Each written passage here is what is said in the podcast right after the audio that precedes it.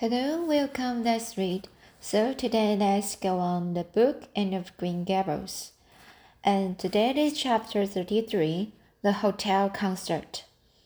So let's get started for this chapter. Pull on your wine organdy, by all means, and advised Diana decidedly. They were together in the east gable chamber. Outside it was only twilight, a lovely yellowish yellowish green twilight with the clear blue cloud, cloudless sky.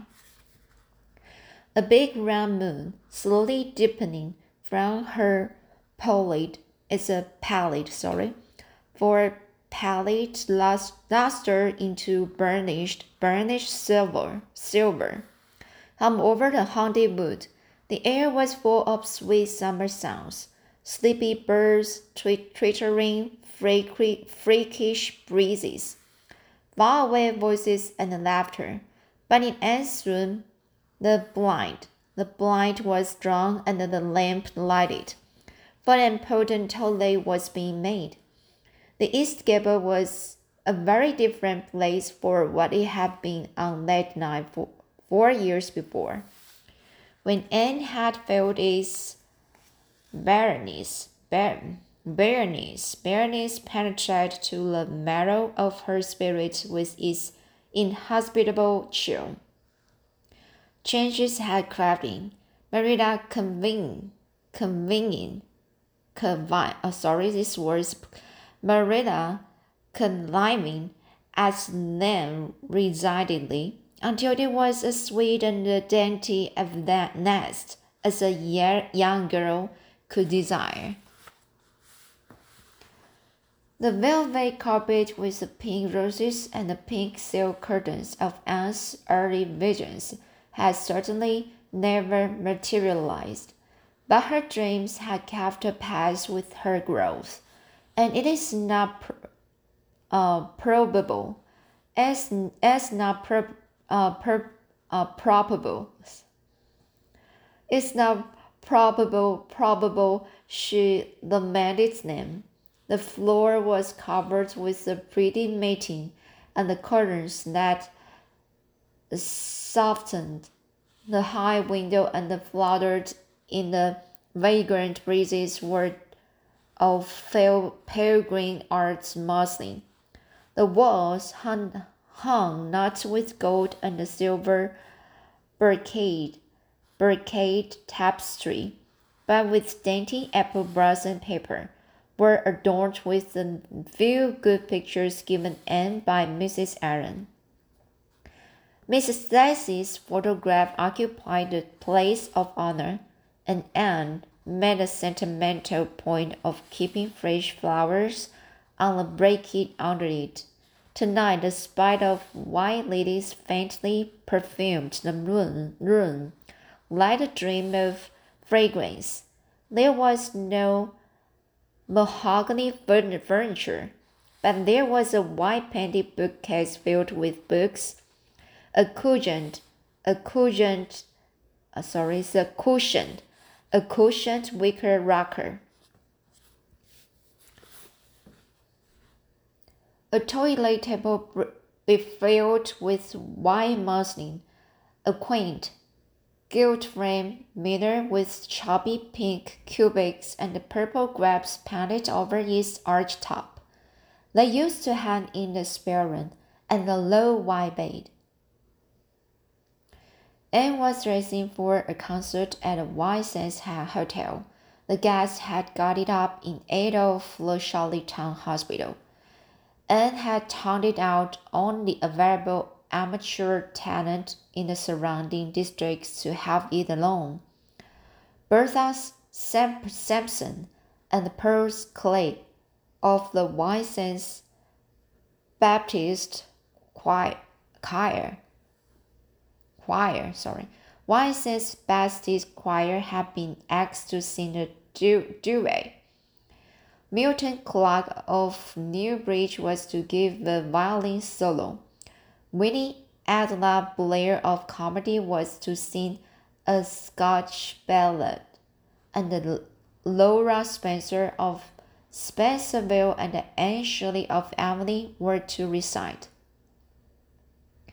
As Anne would have said at one time, it was an epoch in her life, and she was delicious, deliciously a, a thrill, a thrill with the excitement of it.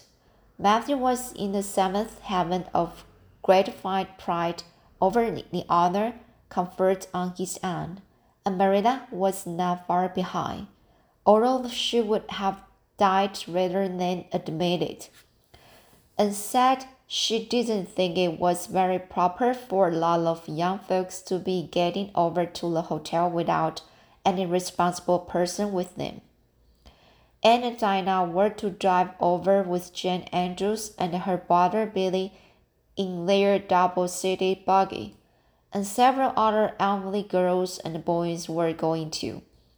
There was a party of visitors expected out from town, and after the concert, a supper was to be given to the performers. Do you really think the organdy will be best? queried Anne anxiously. I don't think it's as pretty as my blue flowered muslin, and it certainly isn't too fashionable, but it suits you ever so much better, said Dinah. It's so soft and frilly and clinging. The muslin is stiff and the makes you look too dressed up, but the organdy seems as if it grew on you. Annie sighed and sorry, Anne sighed and yielded. Dinah was beginning to have a reputation for notable taste in dressing, and her advice on such subjects was much sought after.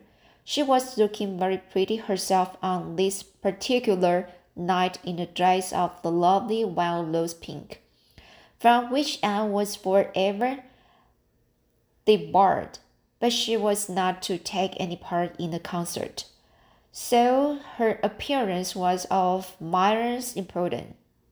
importance. All her pains were bestowed upon Anne, who, she vowed, must, for the credit of Emily, be dressed and uh, combed and adored, adorned to the Queen's taste. Pull out that frill a little more. So here, let me tie your sash. Now for your slippers. I'm going to braid your hair into thick braids and tie them ha halfway up with big white bows. No, don't pull out a single curl over your forehead, just half the soft part. There is no way you do your hair suits you so well, Anne. And Mrs. Allen says you look like a Madonna when you party so. I shall fasten this little white house rose just behind your ear. There was just one on my bush, and I saved it for you. Shall I put my pearl beads on? asked Anne. Matthew brought me a string from town last week, and I know he'd like to see them on me. Dinah pursed up her lips, but her black head on one side critically and finally pronounced in favor of the beads, which were thereupon tied around Anne's thin milk white throat. There is something too stylish about you, Anne, said Dinah, with unenvious, unenvious admiration. You hold your head with such an air. I suppose it's your finger. I'm just a dump dumpling. Oh, sorry, I'm just a dump dump. Yes, it's a dumpling. I've always been afraid of it, and now I know it is so. Well, I suppose I should just have to resign myself to it. But you have such dimples, said Anne, smiling affectionately into the pretty, vivacious face so near her own. Lovely dimples, dimples, lovely dimples, likely to dance, likely to dance in cream. I have given up all hope of dimples. My dimple dream will never come true but so many of my dreams have that I mustn't complain. Am I all ready now? All ready, assured Dinah, as Marilla appeared in the doorway, a gaunt figure with grayer hair than a yaller and no fewer angles, but with a much softer face. Come right in and look at our elocutionist, Marina. Doesn't she look lovely? Marina emitted a sound between the sniff and the ground. She looks neat and proper. I like the way of fixing her hair, but I expect she will ruin that dress driving over there in the dust and the dew with it.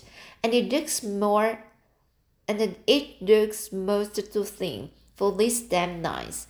Organdy is the most uns- unserviceable stuff in the world anyhow. And I told Matthew so when he got it. But there's no use in saying anything to Matthew nowadays. Time was when he would take my advice, but now he just buys things for Anne regardless. Regardless. And the clerks at the company know they can palm anything off on him. Just let them tell him a thing is pretty and fashionable. And Matthew plunk, plunk, plunks his money down for it. Mind you keep your skirt clear of the wheel and and put your warm jacket on. Then Marina stuck downstairs, thinking proudly how sweet Anne looked with that one moonbeam from the forehead to the crown, and regretting that she would not go to concert herself to hear her glow, her girl recite.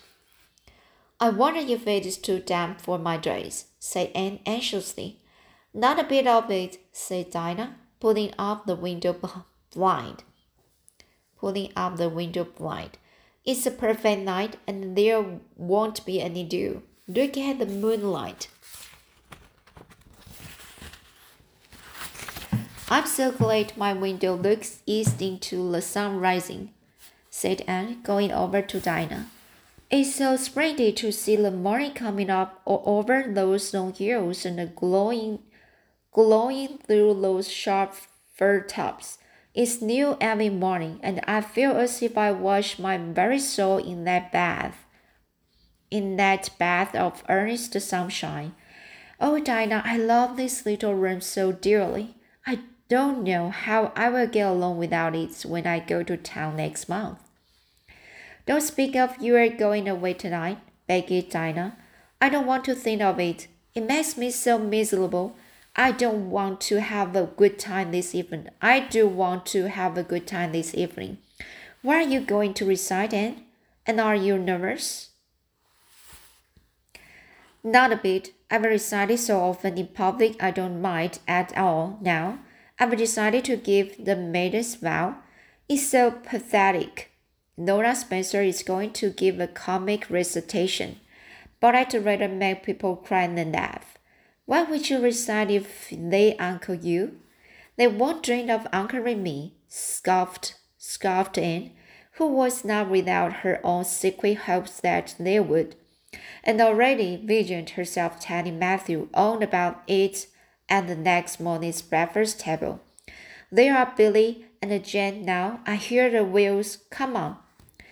Billy Andrews insists insisted that Anne should ride on the front seat with him, so she unwillingly climbed up. She would have much preferred to sit back with the girls, where she could have left the chatter to hear to her heart's content. There was not much of either laughter or chatter in Billy. He was a big, fat, stolid.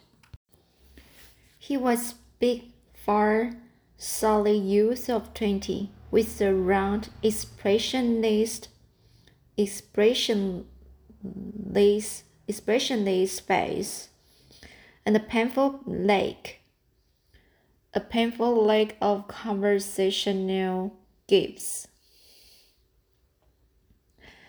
But he admired Anne immensely and was puffed up with pride over the prospect of driving to White Sands with that slim, upright figure beside him.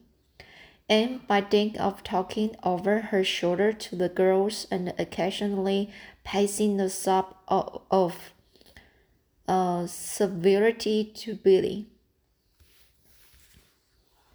Severity. Also, a sub of a sub of severity to Billy, who grinned and chuckled and never could think of any reply until it was too late, contrived to enjoy the drug in spite of all. It was a night it was a night for enjoyment. The road, the road was full of foggies, unbound for the hotel, and the laughter, silver clear, echoed and re-echoed along it. When they reached the hotel, it was a blaze of light from top to bottom. They were made by the ladies of the concert committee, one of whom took off to the performers' dressing room, which was filled with the members of a, sh- of a Charlottetown symp- uh, symphony, symphony, symphony club. With the members of a Charlottetown symphony, symphony club, among whom Anne felt suddenly shy and frightened and countrified. Her dress, which in the east gable had seemed so dainty and pretty, now seemed simple and plain, too simple and plain. It now seemed simple and plain, too simple and plain, she thought, among all the skills and the lasses that glistened and rustled around her. What were her pearl beads? What were her pearl beads compared to the diamonds of the big, handsome lady near her? and how poor her one wee wild white rose must do beside all the hothouse flowers the others wore, and let her hat and jacket away, and shrank miserably into a corner. She wished herself back in the white room at Green Gables. It was still worse on the platform of the big concert hall of the hotel, where she pre presently found herself the electric lights dazzled her eyes, and perfume and hum bewildered her. She wished she was sitting down in the audience with Dinah and Jane, who seemed to be having a splendid time away at the back. She was wedged in between a stout lady in pink silk and a tall, scornful looking girl in a white lace dress.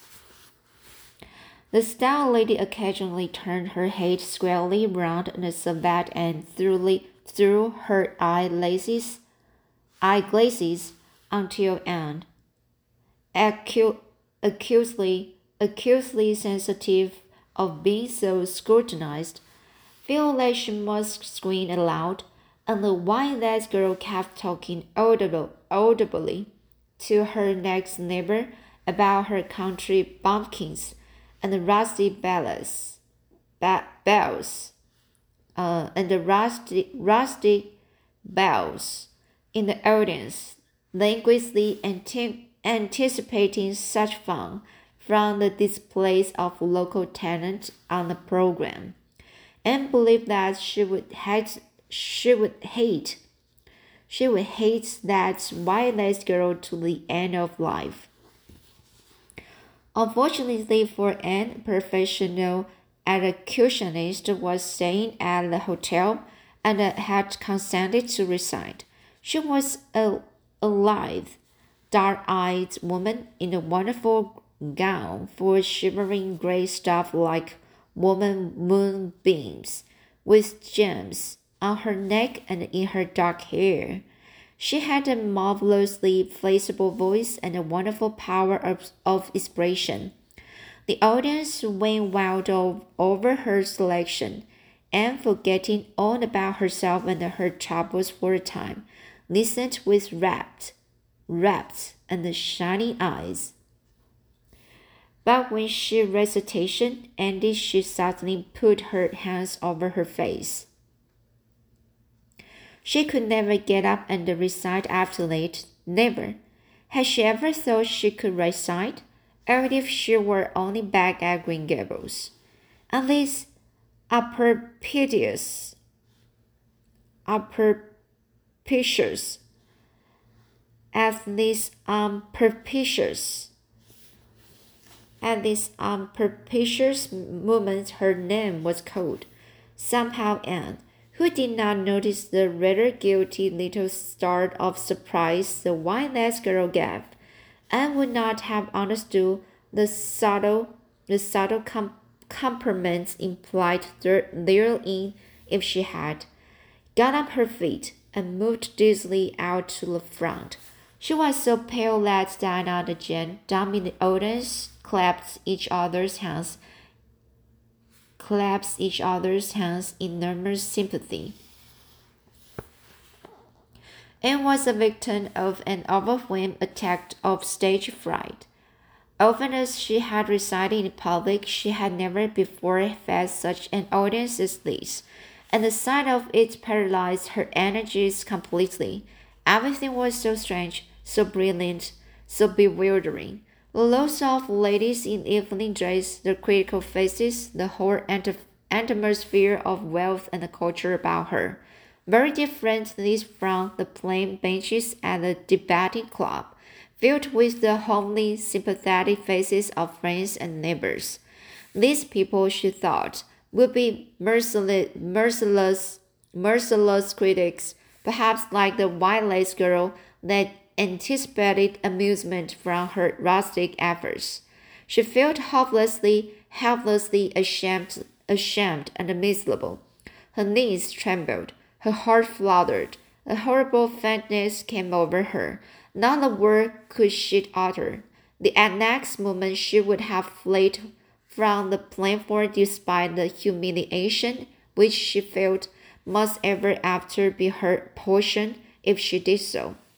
But suddenly, as her dilated, frightened eyes gazed out over the audience, she saw Gilbert Blythe away at the back of the room, bending forward with a smile on his face, a smile which seemed to end at once tri- triumphant, triumph, triumphant and touching.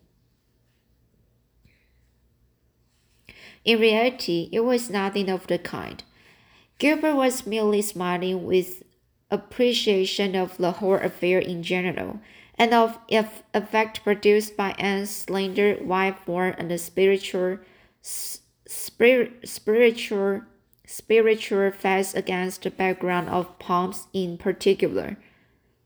Josie Pye, when he had, he had driven, driven over, driven over, sat beside him, and her face certainly was both triumph, triumphant and taunting. But Anne did not see Josie and would not have cared if she, she said she had. She drew a long breath and flung her head up proudly, courage and determination tingling, tingling over her like an electric shock. Just as she would not feel before Gilbert Blythe, he should never be able to laugh at her. Never, never. Her fright was nervously smothered, and she began her recitation, her clear, sweet voice reaching to the farthest corner of the room without a tremor or a break. Self possession was fully restored to her, and in a reaction from that horrible moment of powerlessness, she recited as she had never done before when she finished, there were bursts of honest applause. Anne, stepping back to her seat, blushing with shyness and delight, found her hand vigorously clasped and shaken by the stout lady in pink silk. My dear, you did she puffed. I've been crying like a baby, actually I have. There, they are encoring you. They are bound to have you back.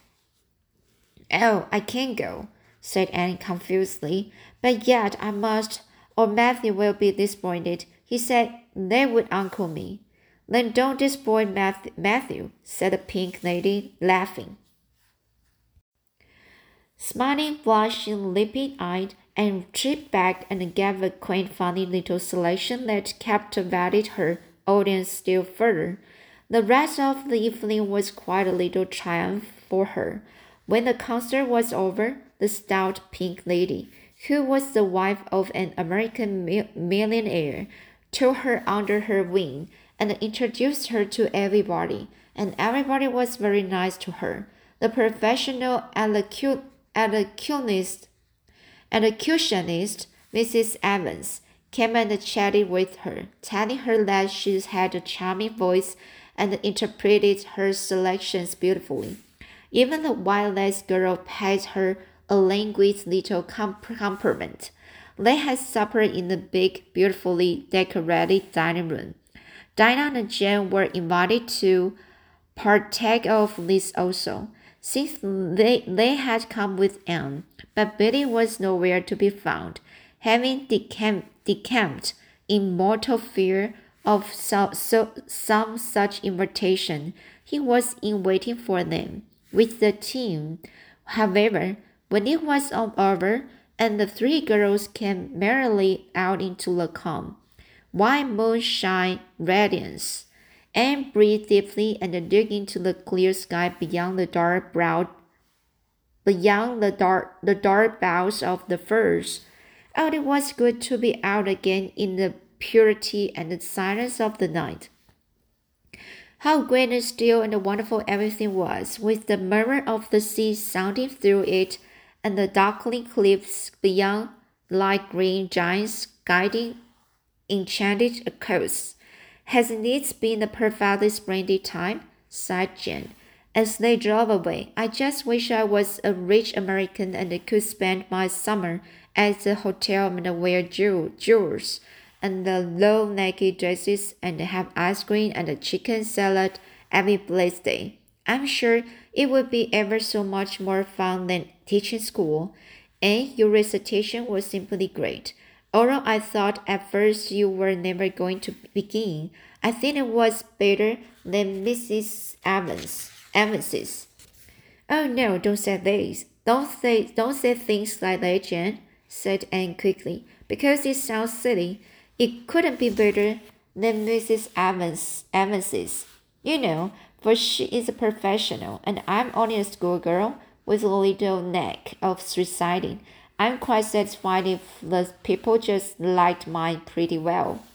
I've a compliment for you, Aunt, said Dinah. At least you think it must be the compliment because of the tone he said it he said in it.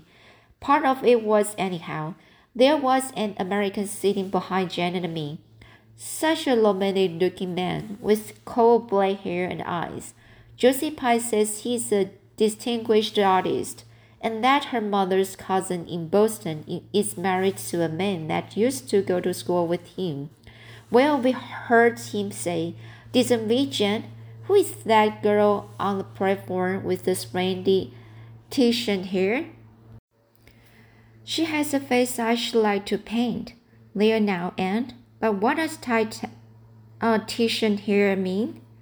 Being interpreted, it means plain red, I guess, laughed Anne. Titian was a very famous artist who liked to paint red-haired women. Did you see all the diamonds those ladies wore? sighed Jane. They were simply dazzling. Wouldn't you just love to be rich, girls? We are rich, said Anne staunchly. Why, we have sixteen years to our credit, and we are happy as queens. And we've all got imaginations, more or less. Look at let's see, girls, all silver in the shadow and the vision of things not seen. We couldn't enjoy this loveliness any more if we had millions of dollars and lots of diamonds. You wouldn't change into any of those women if you could.